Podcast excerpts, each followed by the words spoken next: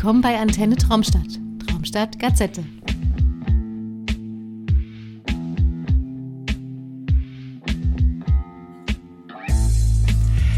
Diktator. Das Oberhaupt einer Nation, welche die Pest des Despotismus, der Plage, der Anarchie vorzieht. Aus dem Wörterbuch des Teufels von Ambrose Bierce. Und damit eröffne ich die 25. Traumstadt-Gazette und begrüße euch, liebe Hörer und liebe Hörerinnen und lieber Marco, der mir hier virtuell gegenüber sitzt. Hallo Marco. Hallo Björn, ich grüße dich. Was hat's mit dem Intro Ach, auf ich dachte sich? mir, wo die Welt sich so lustig verändert, äh, wäre dieses kleine ähm, Accessoire aus diesem wunderschönen Wörterbuch, was ich wirklich nur jedem ans Herz legen kann, äh, der also alle Leute, die was für Zynismus, Sarkasmus und sowas äh, übrig haben, müssen das haben. Sind bei uns eh in der ja, richtigen also das, Adresse. äh, irgendwann werde ich dir das mitbringen. Das gibt es in so vielen Auflagen, zu allen Preisen, die man sich so vorstellen kann, von klein bis groß. Das Wörterbuch des Teufels von Ambrose Bierce. Da ist für jeden was dabei. Ach, wie schön. Da ist für jeden was dabei. Vielleicht sollten wir mal eine Bücherfolge machen, da fällt mir da so spontan Ja, vor allem eine ein. Filmbücher. Ja, jeder. Filmbücherfolge. Ja, äh, gut. Ja, ja. Nee, aber wir sind ja, Ja. für alles offen. Nee, du.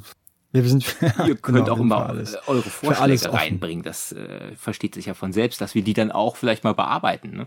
Die, die Leute scheinen irgendwie nur zuzuhören. Aber so von, mit, der, mit der Kommunikation scheitert es äh, so ein bisschen, zumindest auf den Kanälen, wo wir unterwegs sind. Aber ich will mich nicht beschweren, um Gottes Willen. Also hört lieber zu, als äh, dass ihr schreibt. Beides ist super, noch besser, aber ähm, zuhören Auf ist jeden Fall. Ja, hast du Neuigkeiten aus der Welt der Filme für uns? Nee, es war jetzt auch ankündigungstechnisch relativ ruhig. Ich ähm, ja, habe auch beruflich ein bisschen was um die Ohren nochmal gehabt, so dass ich auch nicht so arg viel in meiner kleinen Internetblase unterwegs war. Hm, Lass mich kurz überlegen, spontan. Nö, Okay. nix. Ja, nee, im Moment ist, ähm, ist auch so ein bisschen, ist so ein bisschen Apple. Es, es kommen jetzt, ähm, Ja, ist, kommen ist jetzt ja auch mal okay. Mediabooks raus für 50 Euro. Unwartiert. Das macht's besonders prickelnd. Ja, Das auch Man noch. tut was. Tut was. Ja, ja ich habe gesehen, es gab äh, von einem äh, mir nicht allzu sehr geliebten Label Release von äh, Jackie Chan's Police Story 1 und 2. Auch nicht in der internationalen Fassung. Die Langfassung hat auch gefehlt.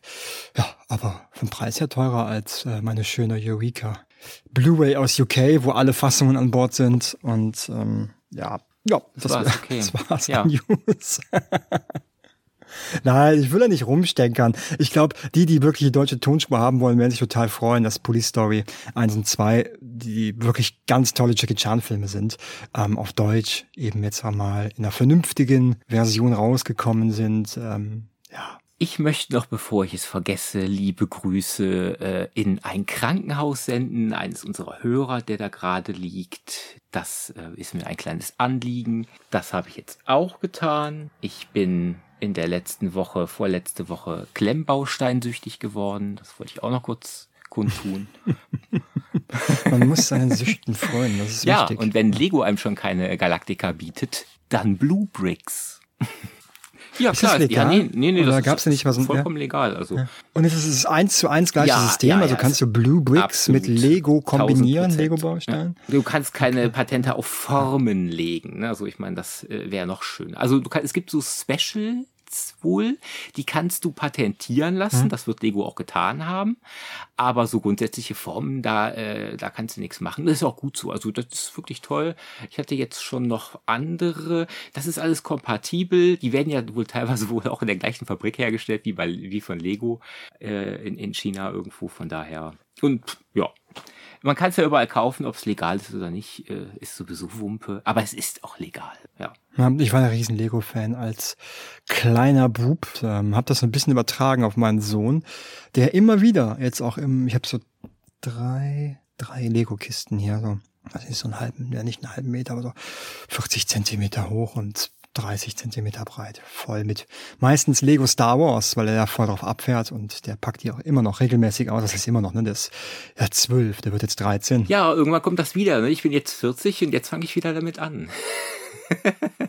Ja, ich, das ist cool. Ich habe also ich habe so, so kleine Sachen habe ich dann auch irgendwie äh, im Wohnzimmer stehen. Ich habe den, den, den äh, Ecto von von Ghostbusters habe ich als Lego Ja. im, im Wohnzimmerregal stehen. Das ist doch cool. Das ähm, die machen coole Sachen. Und beim Chef meiner Frau, der hat ähm, diese ganzen fetten, teuren Star Wars Sachen im Büro stehen.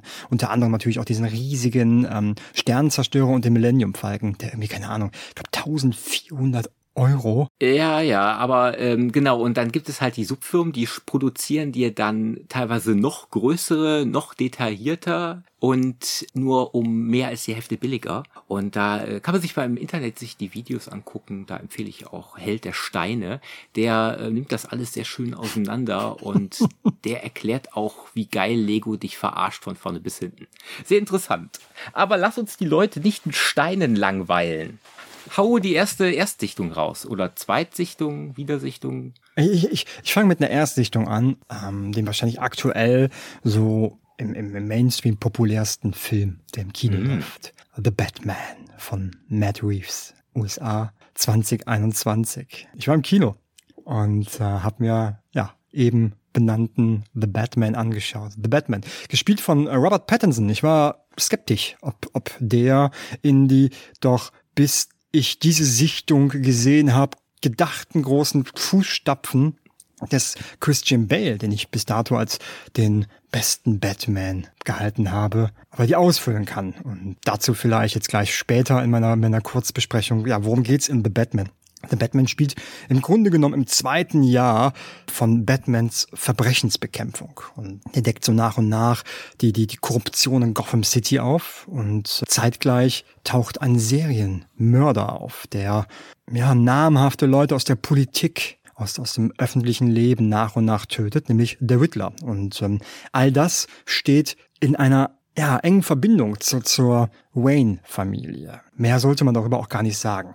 The Batman hat mich komplett aus den Schuhen geschossen. Ich habe eigentlich keine Erwartungshaltung an dem Film gehabt, aber ich war überwältigt von dieser Düsterheit, die einem da drei Stunden umgibt. Da gibt's ganz wenige Lichtmomente.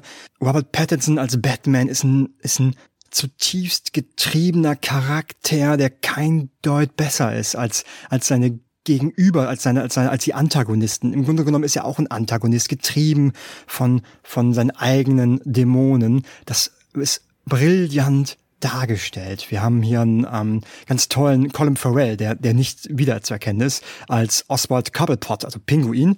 Paul Dano als The Riddler ist unfassbar geil. Also, das ist auch ein richtig harter Film. Ich hätte niemals gedacht, ja, dass dieser Film so dreckig, düster, hart ist. Ähm, wir haben noch John Turturro als ähm, Mafia-Boss Camille Falcone. Wir haben einen ganz tollen Andy Serkis als Alfred und eine wirklich sehr, sehr gute Zoe Kravitz als Selina Kyle. Einen wunderschönen Score von Michael Giacchino, in dem man sich verlieben kann. Und eine ganz wunderbare Kameraarbeit von Greg Fraser, der auch schon ähm, jetzt zuletzt Dune äh, eben fotografiert hat. Der Film ist toujours düster, es regnet, dieses ganze Gotham City ist ein Moloch von Korruption, Mord, Gewalt und auch Batman ist da, ja, der geht bei weitem nicht zimperlich hier in diesem Film vor.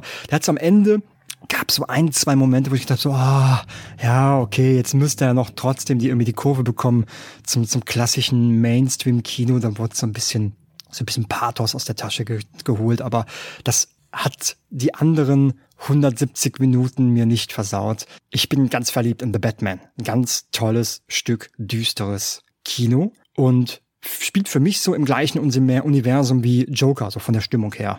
Er hat, er hat mich auch in Teilen irgendwie so an, an, an Sieben erinnert. Diese, diese düstere Grundstimmung. Ich bin ganz verliebt in The Batman. Ja, das klingt doch super. Da kann ich ja auch gleich, wo, wo wir das Thema mal haben, äh, Paul Dano, der den Riddler spielt, der hat sich ja sein, sein Outfit selber aussuchen dürfen.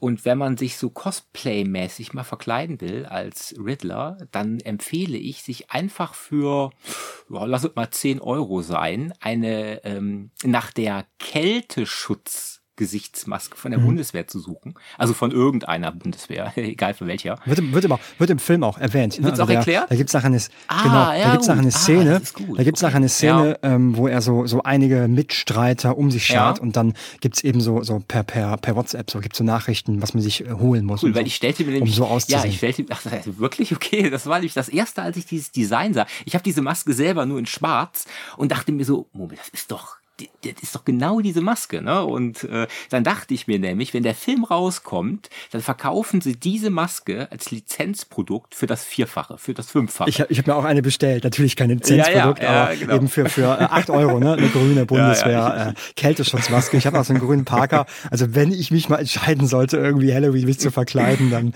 ähm, stelle ich mich einfach hier in dem Flur vom Haus, genau. den ganzen Abend. oder wir treffen uns dann. Ich habe da die schwarze mit meinem schwarzen Parker und dann äh, gehen wir als Riddler-Duo und rätseln uns durch Köln. Ja, also ne, äh, The Batman, ich, ich habe ein paar Mal, als ich danach rausgekommen bin, ähm, an dich gedacht, weil ich glaube, der wird dir wirklich sehr, sehr gefallen. Der hat eben nichts von dem ansatzweise glamourösen, was in den Nolan-Verfilmungen noch dabei war. Ne? Also Batman ist auch ein Menschenfeind in diesem, diesem Film.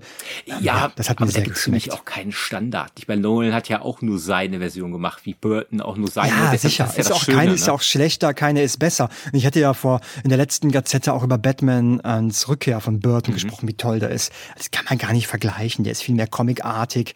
Ich glaube, dass hier The Batman eher den düsteren Interpretationen der Comics nahe kommt. Ja, ich bin gespannt. Ich denke mal, im Mai dürfte es dann für mich ja auch auf Blu-ray soweit sein oder so oder im Juni, keine Ahnung. Die Zeit, die fließt ja eh. Von daher, ich habe noch Zeit und äh, ja, ich bin ins Jahr 1942 zurückgereist im Rahmen eines kostenlosen Bonusfilms. Ich hatte ja, glaube ich, das war die letzte Gazette, wo ich Phantom des Schreckens mit Bela Lugosi dabei hatte. Und der ist mhm. ja von Nostalgica erschienen. Und freundlicherweise haben die Damen und Herren oder auch nur Damen oder auch nur Herren von Nostalgica da noch zwei Bonusfilme beigepackt. Und einer dieser Bonusfilme ist Black Dragons von William Nye. Wie gesagt, aus dem Jahr 1942, eine US-Produktion. Und hier ist auch Bela Lugosi dabei. Und hier geht's darum, es ist so ein Kriegsspionage-Krimi mit Horrorelementen. Und es gibt einen Nazi-Wissenschaftler, der Japaner davon überzeugt, dass er die Gesichter seiner japanischen ja, Leute da äh, so verändert, dass sie aussehen wie westliche US-Politiker. Das tut dann dieser Nazi-Wissenschaftler auch und schleust die dann quasi ein. Und das ist so die Handlung von dem Ganzen. Bella Lugosi ist hier in einer Doppelrolle. Der spielt recht solide, ist jetzt wirklich nicht seine beste Rolle. Und ja, der Rest der Besatzung bleibt dahin, also gegenüber dann sehr, sehr blass. Alles bleibt hier so ein bisschen auf der Strecke liegen. Spannung und unheimliche Atmosphäre sind minimal vorhanden aber werden eigentlich in vielen langweiligen Dialogen zermürbt und zunichte gemacht. Die Idee ist nett, finde ich weiterhin total super, irgendwie, mit diesen hm. Doppelgängern und diesem Umwandeln. Das erscheint mir so, ja, das ist, das erscheint mir für 42 schon recht weit gedacht. Ja, ja, total. So. Und ja, da ist halt so ein gewisser Charme. Ich mag auch so diese Kombination aus Kriegsfilmen. Man sieht also keinen Krieg in dem Sinne, aber es ist halt so inhaltlich, man weiß, es ist Krieg. Und äh, man hat so diese üblichen Paranoia-Elemente mit drin. Ein bisschen Horrorstimmung, aber auch sehr viel Sauerstoffarmut. Aber für einen Film, der umsonst ist, bitte. und die 40er und auch teilweise 50er, sind ja auch nicht so die großen Horrorjahrzehnte tatsächlich. Ne? So, das war davor und danach ging es dann richtig ab. Aber naja, 40er, 50er ist eher so, das ist tatsächlich dann eher so Krimi und, und auch Drama und so. Und dann in den 50ern geht es dann wieder so ein bisschen eher in Richtung Science Fiction, Invasionskino. Klingt doch gar nicht mal ja, so verkehrt. Ich finde es von der Grundstory her, finde ich es ziemlich ansprechend, was du da erzählt hast. Ja, und irgendwie immer aktuell, ne? Ja, das wohl, das wohl wahr. Ja, nur werden es heute keine Japaner mehr, sondern Chinesen und Russen. Ja. Also jetzt aktuell. Du. Morgen sind es vielleicht Holländer. Ja, wer weiß, was morgen äh, ist, übermorgen. Österreicher. Hm. Wobei die ja. hatten wir schon mal. Vielfalt, Baby, so, Vielfalt. Kommt. Vielfalt, Baby. Deswegen gehe ich nach Schweden und zwar ins Jahr 1973 und ich habe mir den ähm, den den berühmt berüchtigten Thriller A Cool Picture von Bo Arne Fibenius angeschaut. mit einer ja, ganz netten Christina Lindberg als Madeleine in der Hauptrolle und einem Heinz Hopf als Toni. Ich weiß gar nicht, ob ich so viel zu, zu, zu inhaltlich zu Thriller noch sagen muss, wobei man sollte auch nie voraussetzen, dass ihn irgendwie alle kennen. Ist eben so berühmt berüchtigtes Ding, keine Ahnung wieso, weil er, glaube ich, lange, lange, lange Zeit eben nur sehr, sehr bedingt zugänglich war. Dementsprechend wurde er immer nur so irgendwie als irgendwelche Raubkopie von der Raubkopie von der Raubkopie gehandelt. Jetzt gibt's ein Release in Amerika, beziehungsweise es gibt direkt zwei. Da warte ich nur darauf, dass es jetzt irgendwann einen Rechtsstreit gibt. Denn einmal halt Synapse diesen Film jetzt rausgebracht auf Blu-ray, bei denen habe ich mir den geholt. Und Vinegar Syndrome bringt ihn jetzt im April oder Mai raus in 4K auf UHD. Vinegar Syndrome sagt, das ist die einzig weltweit wirklich lizenzierte Version. Synapse behauptet, glaube ich, das Gleiche. Also da wird bestimmt auch irgendwas passieren. Also einer von beiden hat auf jeden Fall nicht die Lizenz, diesen Film rauszubringen. Ist mir aber im Endeffekt auch Wumpe, denn mir reicht diese Blu-ray, die Synapse hier rausgebracht hat. Nochmal trotzdem, worum geht's bei Thriller, A Cool Picture? Hier geht's um eben besagte äh, Madeleine, gespielt von Christina Lindberg und die wird als kleines Kind von so einem alten Pädophilen im, im Park angegriffen und wahrscheinlich auch vergewaltigt, aber das, das sieht man nicht. Und dann macht man so einen Zeitsprung und dann ist sie eine junge Frau und seit diesem Vorfall im Park als kleines Kind spricht sie nicht mehr. Sie ist also verstummt und äh, ist dann eines Tages auf dem Weg in die Stadt und äh, kriegt dann so ja so eine Mitfahrgelegenheit angeboten und das klingt alles genau so ja cheesy, wie es, wie es wirklich ist und so schleimig, wie es wirklich ist. Und ähm, ja, diese Mitfahrgelegenheit, das ist unser Toni, gespielt von Heinz Hopf. Und ähm, ja, der entführt sie, macht sie heroinabhängig, zwingt sie zur Prostitution. Sie wird missbraucht. Irgendwann kann sie da eben aber raus und äh, nimmt eben Rache an all denen, die ihr in dieser Zeit was angetan haben. Klassisches Rachekino hat mich tatsächlich auch stückweise an Kill Bill erinnert. Ich weiß, Quentin Tarantino referenziert immer ganz gerne über diesen Film hier. Was mich so ein bisschen gestört hat, sind diese Pornoszenen, die hier nachträglich eingefügt worden sind. Ich weiß nicht, ob ich bei so einem klassischen Rape and Revenge Film, der sowieso schon extrem düster ist, also ich habe gedacht irgendwie so, jetzt kann es eigentlich nicht düsterer werden als The Batman und habe dann eben Thriller geguckt ich weiß nicht, ob ich da noch irgendwie so in Großaufnahme irgendwelche Pimmel in irgendwelchen Frauenärschen brauche und äh, also wirklich harte Close-ups, okay. die einen so aus dem Kontext rausreißen und so gar nichts außer Achtung, jetzt wird's reißerig zur Story beitragen können. Das hast du an vier, fünf Stellen im Film. Dann, mein Gott, dann sieht man mal eine Vagina. Oh mein Gott, man sieht Schamlippen. Man sieht eben auch explizit eben den vollzogenen Geschlechtsverkehr. Du hast nicht getriggert. Ähm, Entschuldigung. Darf man nicht mal Pimmel oder Vagina oder? Ich glaube nicht. Kann man, darf man nicht mehr? Nee, darf oder? man nicht mal mehr Aber ich glaube, wir haben auch nicht so die Hardcore-Christen, die uns zuhören, oh, ich glaube? Schon. Okay. Ähm, dann geht jetzt beichten. Schweine. Nein, also der Film ist der ist nicht von der leichten Sorte, hat mich aber nicht zu 100% überzeugt. Der ist auch tatsächlich streckenweise ziemlich langatmig. Oder den Ruf, den er hier äh, ihm voraushält, den kann er nicht so ganz erfüllen. Es ist am Ende des Tages dennoch ein schönes, kleines, dreckiges Stück Rape and Revenge Genre Kino, was man durchaus mal gesehen haben kann, aber nicht muss. Ja, ich bin nicht so ganz begeistert von Thriller A Cool Picture, aber nicht ganz abgeneigt, ihn nicht zu empfehlen. So ein Mittelding. Na gut.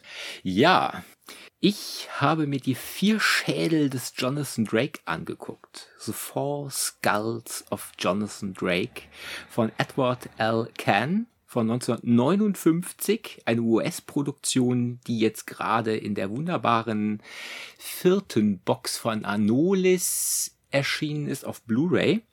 Und hier geht es um alte weiße Männer, um Schrumpfköpfe und schwarze Magie.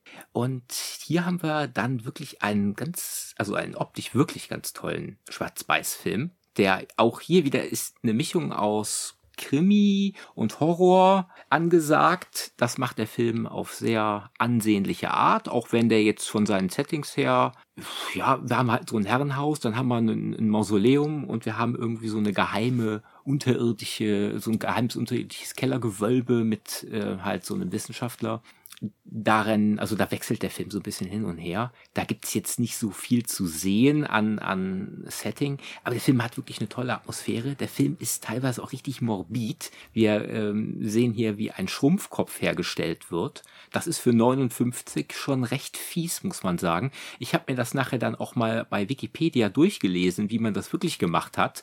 Und da versucht der Film hier wirklich sehr authentisch vorzugehen, was ich äh, bewundernswert finde. Mich hat der Film auch stellenweise sehr stark an William Castle erinnert. Also wir haben hier so Totenköpfe, die so äh, durchs Bild tanzen, so über, übereinander gelegt in so einer Vision, mhm. die jemand hat. Und überhaupt auch dieses Abschneiden von dem Kopf. Also da sind so unangenehme Grausamkeiten dabei. Das, das würde zu William Castle passen. Nur ist hier der Humor. Also ich finde, Castle hat immer so ein bisschen, da ist so ein bisschen Schrägheit mit drin. Die wurde dem Film hier entzogen und so wirkt der viel unangenehmer. Also ich könnte mir vorstellen, dass Toby Hooper den Film vielleicht auch gesehen hat und auch mochte. Ich weiß es nicht. Mhm. Aber das geht so ein bisschen in die Ecke Leatherface. Und was die Darsteller angeht, da, ich werde den einen oder anderen sicherlich schon mal in meinem Leben gesehen haben, aber das ist jetzt für mich jetzt nicht unbedingt das Aushängeschild. Eduard Franz, Grant Richards, Henry Daniel und Valerie French als einzige Frau hier im, im Raum, die äh, ja alles bietet, was man von einer Frau 1959 erwartet. Hysterie und Passivität. ja, böse gesagt, aber es ist so. Also sie ist halt irgendwie immer so, ja, die Aufgeschreckte und die anderen sind halt die alttypischen weißen Männer. Aber das Ganze macht total Spaß. Das ist so ein richtig schöner Film für die Nacht, äh, schönes Gruselkino.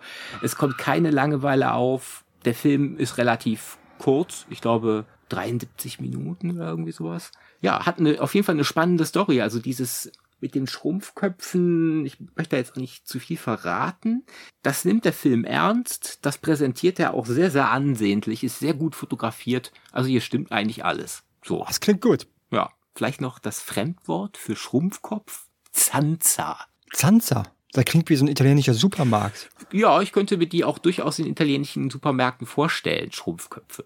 Aber nur, wenn es heißt, ein neuer Mondo ist im Kino. Ja, ist schön. Klingt echt gut. Der Titel ist auch geil. Also, ist auch so ein ähm, Titel, der mir tatsächlich schon seit meiner äh, Jugend mhm. hinterherläuft. Also der stand auch schon mal immer in den Filmbüchern, war aber jetzt all die Jahrzehnte nicht mehr irgendwie verfügbar hier. Von daher ähm, erscheint er jetzt hier das erste Mal wieder in äh, ganz toller Pracht. Schön. Ich dachte, nach dem Downer The Batman und nach dem Downer Thriller, The Cool Picture, guckst du dir mal ein bisschen was Erquickenderes an. Allerdings ähm, war da meine Erwartungshaltung ein bisschen was anderes als das, was der Film mir geliefert hat. Ich habe ähm, Pick USA 2021 von Michael Zanowski mit äh, Nicolas Cage in der Hauptrolle in den Player geschoben und wusste gar nicht, was mich erwartet. Ich habe eigentlich gedacht, irgendwie so, ja, das ist irgendwie so ein Rache-Ding, irgendwie Krimi oder so. Ähm, bisschen was anderes serviert bekommen. Worum geht's bei Pick? Pick, bei Pick geht's um Rob, gespielt von Nicolas Cage. Der ist ein Trüffeljäger. Der lebt in der Line, in der Wildnis von Oregon, mit seinem Trüffelschwein. Ein schönes, kleines, stark behaartes Schwein, mit dem schläft er, also ne, in einer Hütte. Also jetzt, es wird hier keine Sodomie Ich würde sagen, es wäre ein anderer Film. Das wäre ein anderer Film, genau. ähm, der hat so ein kleines Bettchen in der Hütte, wie ein Hund eben. Das ist ein Haustier, das, zu dem hat er auch eine emotionale Beziehung. Und ähm, ja, eines Tages wird er überfallen. Da kommen irgendwie zwei, zwei Leute in die Hütte, schlagen ihn nieder, er wacht auf und sein Wildschwein Pick ist weg. Daraufhin macht er sich auf den Weg in die Stadt nach Portland, um sein Schwein, was entführt wurde, eben wiederzufinden. Das klingt erstmal unfassbar Banane von der Grundkonstellation dieser Story her, ist aber wirklich ein sehr schönes, einfühlsames und ich mag kaum diese Worte einfühlsam und Nicola, mit Nicolas Cage in Verbindung bringen diese Tage.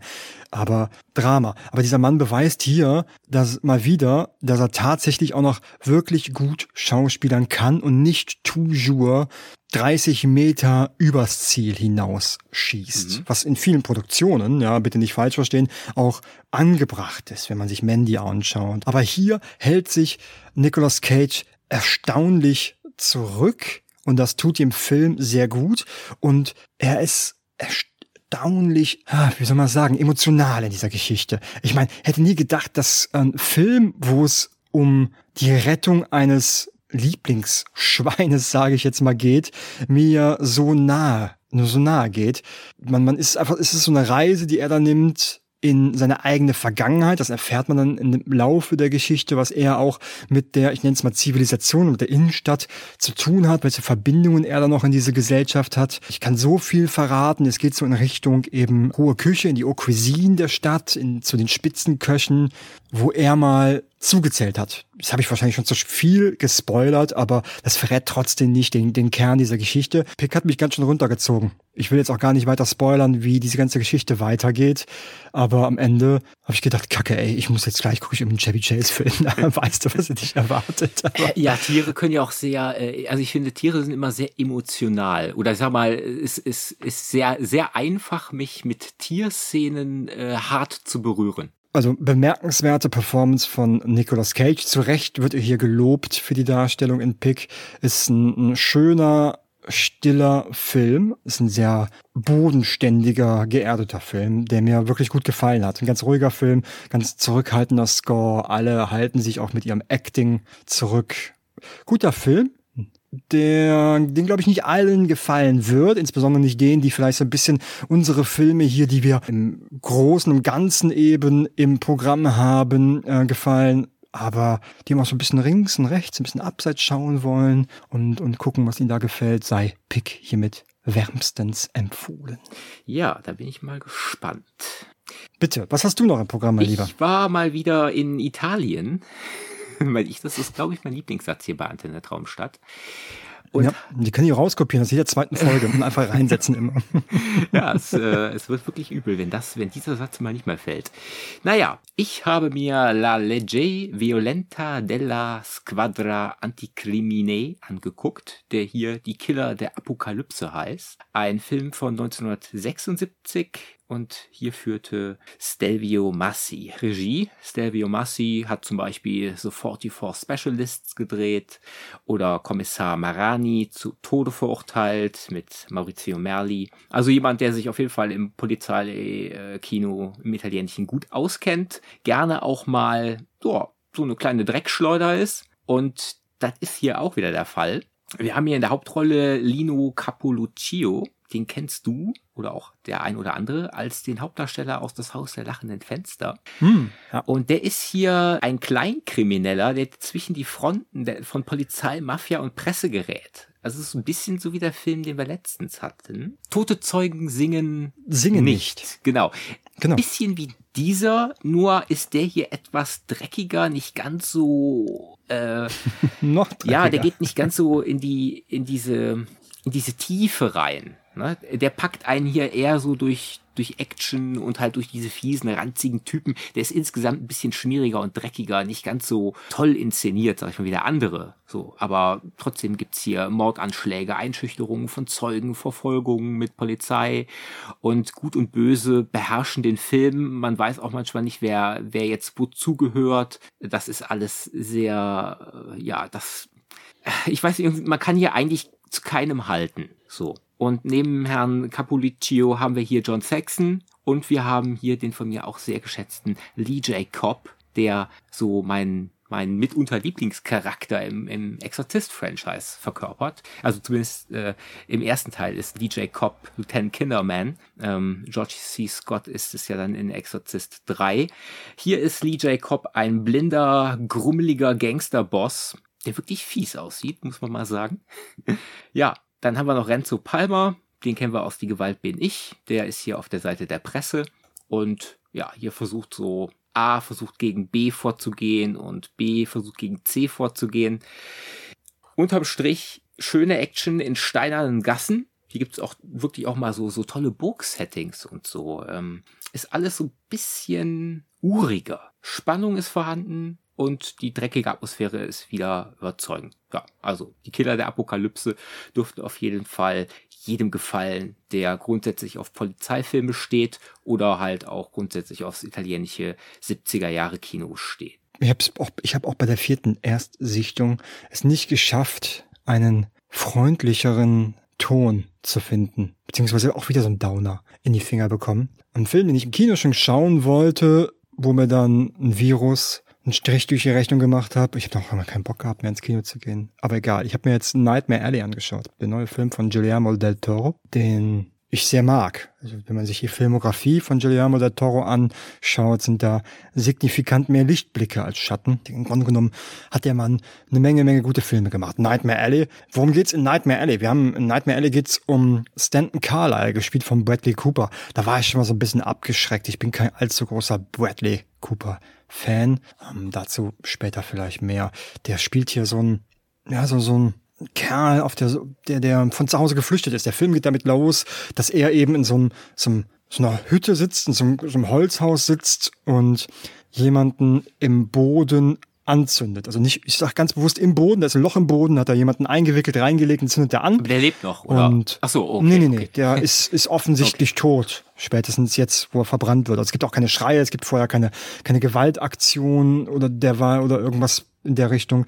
Man sieht immer eben nur, wie er eben so eine eingewickelte Leiche anzündet, die er im Boden eingelassen hat und dann verlässt er das Haus und trifft dann durch, durch, durch, ja, weil er so rumirrt, auf einen Wanderzirkus. Also der Film spielt jetzt nicht in der Neuzeit. Ich vermute, das müsste so, keine Ahnung, neun, die, die 50er sein, die 40er sein, ja, 40er, 30er eher. Ne? Und äh, trifft auch so, einen- so einen Wanderzirkus. Und ähm, da gibt's ganz viele unterschiedliche Leute. Wir haben da Toni Collette, die so eine Hellseherin ist. Wir haben den ganz tollen Willem Dafoe als Clem Hotley. Das ist der Zirkusdirektor. Wir haben ähm, Ron Perlman als so der, der stärkste Mann der Welt. Weißt du, diese Attraktion, Ja, die man okay. damals hatte. Ne?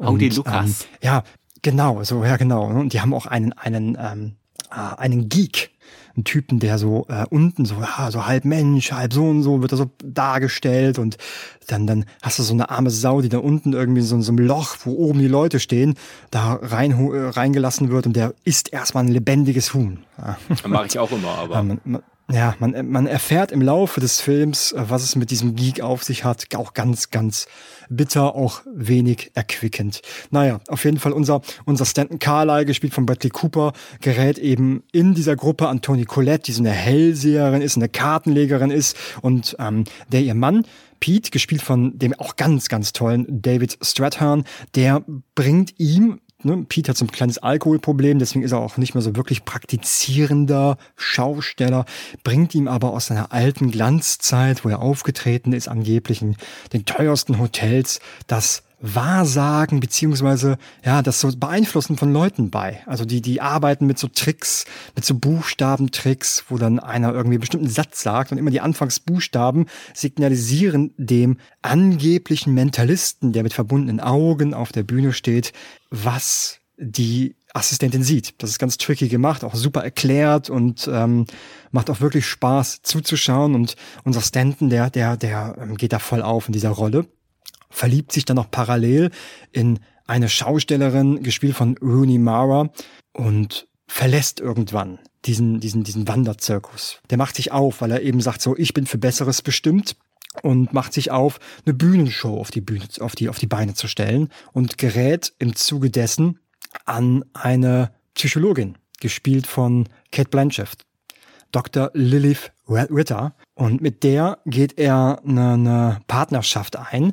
Die hat sehr, sehr wohlhabende Patienten aus der Stadt und damit auch intimste Informationen. Und er nutzt die eben quasi als, als, um, um sich auszugeben als Pseudo-Wahrsager, Vorherseher, Mentalist. Und damit äh, klinken die sich so in die High Society der Städte ein, um den Leuten quasi das Geld aus den Taschen zu ziehen. Der Film hat für mich auf, auf der Ebene, dass der sehr, sehr schön fotografiert ist. Er hat ein ganz tolles Setdesign. Das kennt man ja von Guillermo del Toro.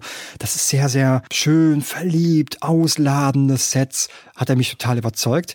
Der hat mich leider verlassen in dem Moment, wo unser Stanton diesen Wanderzirkus verlässt, verlässt und in die große Stadt geht. Und dann geht man so vom Dreck des Wanderzirkus in, ins Glamourleben der großen Stadt, der großen Stadt. Und da muss ich leider sagen, habe ich gemerkt, Bradley Cooper kann für mich keinen Film tragen. Der ist einfach nicht für mich charismatisch genug. Ähm, hilf mir mal. Kate Blanchett, Bei- bei ist Bradley Cooper nicht auch der Typ, der in Midnight Meat Train die den Hauptdarsteller? Genau, exakt. Okay. Das ist ja, der. Okay. Genau, das ist der. Ja, das ist kein schlechter Schauspieler, hat für mich aber nicht die emotionale Tiefe, so eine Rolle wie er hier verkörpern soll, glaubwürdig zu tragen. Und da kann es auch so eine Kate Blanchett, die die ich für brillant halte, nicht rausreißen, die auch diese eiskalte Psycha Psychologin spielt mit einer Brillanz, das ist super. Aber ja, am Ende des Tages kann es auch eine tricky, tricky Neo-Noir, ist es hier ganz klar, Story nicht rausreißen. Der hat mich dann, wie gesagt, verlassen ein bisschen. Ist echt ein düsterer Film, auch der endet auch düster. Das ist irgendwie auch alles wenig lustig, was da auch zum Ende hin passiert. Erschreckend düsteres Ende, muss man sagen, für einen Mainstream-Film. Der ist hübsch, wunderhübsch gemacht, der Film. Aber ich weiß nicht, ob ich ihn noch mal gucken muss. Wer ihn nicht gesehen hat, sollte ihn gucken. Definitiv, vielleicht finden ihn auch manche Leute super. Der Arne hat ihn, glaube ich, am Montag gesehen. Der hatte mich gefragt irgendwie, ob ich mit ihm den sehen will. Aber ich hätte ihn am Sonntag dann schon auf, dem, auf, dem, auf meinem Plan gehabt, den mit der Frau zu gucken. Ja, Nightmare Alley. Kommt jetzt, glaube ich, Ende des Monats auf Blu-ray raus. Ja, holt ihn euch. Wenn ihr, also, wenn ihr Guillermo del Toro-Fan seid, ist nicht der stärkste Guillermo del Toro-Film, aber ja, schlecht ist er nicht. Ja, gut, der Mann wird halt auch nicht besser. Ne? Also so, ich, ich habe manchmal das Gefühl, so es gibt so gewisse Leute, die haben einfach irgendwann ihre Meisterwerke abgeschossen. Also ne, die, die sind dann auch fest und sind auch heute noch sowas wie Pans Labyrinth. Aber danach kommt dann manchmal irgendwie nichts mehr, was mich so derart mitnimmt. Ich mein, Aber es liegt ja auch immer im Auge des Betrachters. Ja, natürlich. So finde ja, ich zum Beispiel, klar, so finde ich zum Beispiel nicht Pans Labyrinth sein Meisterwerk, sondern Shape of Water. Okay. Den ich für eine wunderschöne Liebeserklärung an das Kino halte, der mich zu Tränen gerührt hat im Kino. Hm. Im Gegensatz zu Pans Labyrinth. Aber ne, so ja, ist es ja. Ne, so ist, hat jeder seine anderen Präferenzen. Ja, auf jeden Fall. Ja, ja, ich, es, es kamen dann so Sachen wie, wie, wie hieß dieser furchtbare mit diesem Geisterhaus oder Geisterschloss. Ähm, ja, der, der Crimson, oh, Crimson, ja, Crimson Lake, so, nicht Crimson, Crimson Lake, Peak. oder? Oder? Crim Crimson Peak, ja. Crimson, Crimson Peak. Ja, irgendwas Crimson auf ja, jeden irgendwas. Fall. Irgendwas mit irgendwas ja. äh, fand ich ganz, ganz gruselig. Also, nee, der hat mir überhaupt nicht gefallen.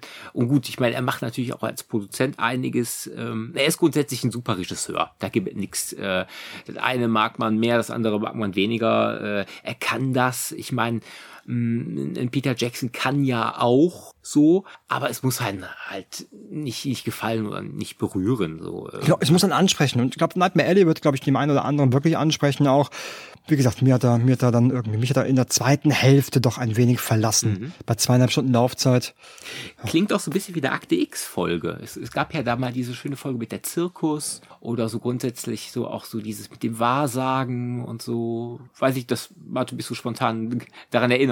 Ja, ja, es, es ist ja auch hier, also Nightmare Alley selbst, also der, die, ne, die der Toro-Verfilmung ist ja letztendlich auch ähm, nicht basierend auf einer Originalgeschichte, sondern ist ein, ist ein Remake von einem Film von, oh, ich glaube aus den 50ern auch, aber lass mich nicht lügen, keine Ahnung, müsste ich jetzt nochmal ähm, noch mal nachschauen. Ja, dieser Name ist mir tatsächlich auch sehr geläufig, aber ich habe das jetzt einfach auf irgendwas anderes, vielleicht auf einen Song oder ich weiß es nicht. Äh, klang für mich nicht fremd, aber ich habe mich damit auch nicht groß auseinandergesetzt äh, jetzt mit dem Film. Aber ich gut. bin also ein bisschen unschlüssig, was, was meine finale Meinung zu dem Film betrifft. Vielleicht muss ich ihn doch nochmal gucken. Naja, es ist auf jeden Fall kein schlechter Film. Okay. Ja, ich bin in den 80ern gelandet und bin ja quasi mal wieder in die ähm, einzigartige Ästhetik der Direct-to-Video-Produktionen getaucht und habe mir Master Blaster angeguckt. Klingt schön. Auch der Inhalt, denn da geht es um ein Paintball-Wettbewerb, bei dem ein paar Kriegsspielbegeisterte äh, zusagen und da ein schönes Wochenende erleben wollen. Also es ist so ein Camper, also es ist wie so ein Camp irgendwo im Wald und da äh, kommen dann Frauen und Herren und die spielen da so ein bisschen Krieg mit ihren Farbpistolen. Das ist so, ja, so soll es eigentlich sein, denken sich die Leute aber ein unbekannter Killer schleicht sich ein und bringt die Leute der Reihe nach mit echten Waffen um. Das klingt interessant. Wir hatten sowas ähnliches ja, ja auch schon bei Chucky 3 wo Chucky dann die ganzen Platzpatronen durch echte ersetzt und sich die Kadetten da gegenseitig abballern oder abballern sollen. Und die ganze Atmosphäre dieses Films erinnert mich sehr stark an die Ästhetik, die wir so in Freitag der 13., 5, 6, 7, so um diesen Dreh haben. Der Film hier ist von 1987, passt also auch genau in diesen Zeitraum. Gedreht von Glenn Wilder, Glenn Wilder hat hier seinen ersten und letzten Film gedreht. Der ist nämlich eigentlich, ja, also der, okay. der, der taucht dafür aber wirklich in zahlreichen US-Serien auf und in auch namenhaften. Also so von, von der Batman-Serie aus den 60ern bis hin zu der bisschen Impossible, äh, Missen, Mission Impossible Serie und Starsky and Hutch, Baywatch. Also der ist wirklich überall dabei gewesen, was man so kennt oder auch nicht kennt. Aber naja, Regie geführt hat er nur einmal und das ist vermutlich auch besser so.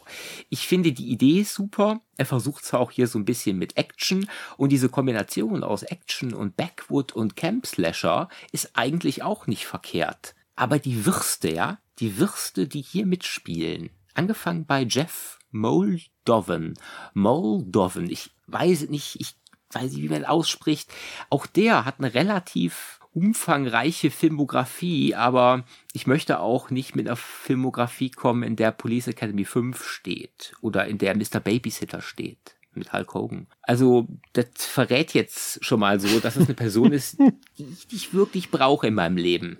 Aber immerhin sind die anderen auch nicht besser, die hier mitspielen. Und letztlich liegt genau darin auch die Faszination von dem Film. Denn diese Vollidioten, die hier alle samt aufmarschieren, die sind so nett anzusehen und unterhaltsam, dass das eigentlich wirklich äh, ein Pflichtfilm ist für all jene, die äh, ja mit diesen besagten Zutaten was anfangen können. Deshalb, ähm, der macht schon Spaß, der Film. Es gibt so ein bisschen Action halt, es gibt die ein oder andere Gore-Szene, es gibt irgendwie einen netten 80er Jahre Soundtrack von Alain Salvati. Auch der hat davor und danach nichts mehr gemacht.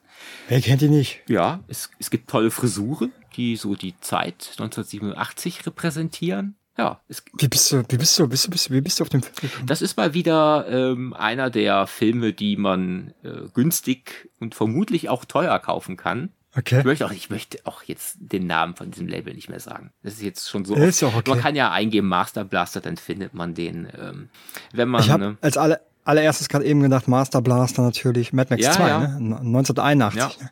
das, äh, da werden sie es wahrscheinlich auch herhaben. Und äh, das klang auch so ein bisschen, ist es nicht bei Zero Boys auch so, dass die da bei so einem Wochenendtrip. Genau, der würde mir auch da tatsächlich hm? einfallen. Ja, das ist gut, dass du sagst. Zero Boy, ähm, das passt, ja ist vermutlich auch die gleiche Zeit. Ähm, nur ist der ein paar Ecken besser. Ich sag mal so, der, der Film hier, der hätte ja auch richtig gut werden können. Also eigentlich ist ja alles da, bis auf die Darsteller und irgendwie so dieses konsequente, wir setzen jetzt auch wirklich auf Action und Gore. Denn das Problem bei dem Film ist, es dauert hier auch dann ewig lang, bis der Film dann eigentlich auch wirklich mal in diese Paintball-Geschichte reinschlittert. Also dafür gehen im Grunde 30 Minuten, bis die da mal anfangen. Dafür gibt's dann halt noch in den ersten fünf Minuten so ein bisschen Tankstellen, Geprolle mit so, äh, oder Bar-Kneipenschlägerei mit so ja, Rednecks, das ist ja ne? in allen 80ern Filmen. Ja, also ja. das ist wirklich ja. so, das ist ein Kind der Videothekenzeit. Das ist, ich glaube, ich bestelle mir den. Macht das. Ne? Also der repräsentiert die 80er Jahre auf törichte, aber unterhaltsame und vor allem kurzweilige Art. Ja, schön. Ich habe nix mehr an Erstsichtungen. Ich habe noch mal vielleicht noch mal so eine kurze Randnotiz. Ich will aber nicht auf die einzelnen Filme eingehen. Ich habe nach den äh, ganzen vier Downern, die ich da geguckt habe, gedacht, ich äh, erquicke mich ein wenig und habe am Wochenende ein William Friedkin Triple Feature gestartet mit äh, To Live and Die in L.A. von 85 Killer Joe, sein letzter bis dato von 2011 und French Connection von 71, den hatten wir ja schon mal in der Gazette. Aber die haben mich auch nicht gut erheitern können. Äh, to Live and Die in L.A. ist auch so eine Drecksau von Downer, muss man sagen. Wenn, wenn dann mehr oder weniger am Ende William Peterson, den ich ja unheimlich schätze als, als Schauspieler und wirklich schade finde, dass der nicht in mehr guten Rollen mitgemacht hat nach Manhunter und To Live and Die in L.A., wenn dem dann so völlig unverhofft mehr oder weniger das Gesicht weggeschossen wird, das ist immer wieder schockierend, egal wie oft ich im Film gucke. Ja, das ist wirklich auch einer meiner Herzensfilme. Ja, und, und ja, auch hier wieder einen tollen Willem Dafoe, der ähm, der totale Psycho ist. Ganz toller Film. Killer Joe, auch ein ganz toller Matthew McConaughey, der wirklich der Assi vorm Herrn ist. Und dann haben wir dieses geile Gespann von Emily Hirsch, Gina Gershon, Juno Temple Thomas Hayden Church als die, die Super Redneck Family, so Trailer Park. Arschgeigen, muss man sagen, die wirklich auch äh, totale Hohlbratzen sind. Sehr, sehr zu empfehlen. Killer Joe ist, glaube ich, auch leider hier in Deutschland nie uncut rausgekommen. Ähm, da ist der FSK 1 oder 210 ein bisschen sauer aufgestoßen, obwohl es ja nicht wirklich viele Schauwerte gibt. Und ähm, ja, zur French Connection haben wir, glaube ich, schon, oder hast du schon genug gesagt. Stimmt, ja, den einer ich alten mal, Gazette. Genau, den hatte ich da mal dabei. Ne? Ja, der, der genau. Name Ein tauchte. Monster von Film. Ja, ja, ja. Wo, wo hatten wir ihn denn noch? Ach genau, beim letzten Mal hatten wir ihn auch erwähnt bei Tote Zeugen singen nicht. Genau, exakt, weil mal unser Fernando Ray hier mitmacht. Genau. Genau, exakt, exakt. Ja, genau. Die habe ich nochmal irgendwie so runtergerockt äh, an einem Abend. Äh, meine Frau musste irgendwie am Wochenende arbeiten. Dann dachte ich so, komm, machst du mal ein Friedkin Triple Feature. Hatte überlegt, noch irgendwie dann irgendwie abends um elf Exorzist dran zu hängen, aber ich war dann doch zu erschlagen von den ersten dreien. Ja, da hättest du dir die Laune auch vielleicht wieder verdorben. Ich finde, der Exorzist ist ja auch nicht so, so Partyfilm. ne? Nein, naja. Hast du noch was für uns, für unsere Zuhörer? Nein, ich habe eigentlich nur das, äh, die Information, dass es nächste Woche hier bei Antenne Traumstadt wieder zu den Sternen geht. Denn da habe ich mich nämlich mal wieder mit dem Patrick Müller zusammengesetzt und eine neue Folge von Antenne Traumstadt Sternzeit aufgenommen. Und da berichten wir von dem ersten Kontakt äh, mit den Ferengi und der Föderation. Ja, es geht also um Next Generation. Ich hatte die große Freude, die Folge zu schneiden. Von daher kann ich euch jetzt schon mal sagen, lohnt sich einzuschalten. Eine wirklich sehr, und ich bin kein Trekkie, also ich gucke gar kein Star Trek, aber ich fand die Folge sehr unterhaltsam. Ja, ich hoffe, sie unterhält euch auch, liebe Hörer und liebe Hörerinnen. Und ich würde sagen, von meiner Seite war es das hier. Bis dann. Ja. Tschö. Bis dann, macht's gut, ciao.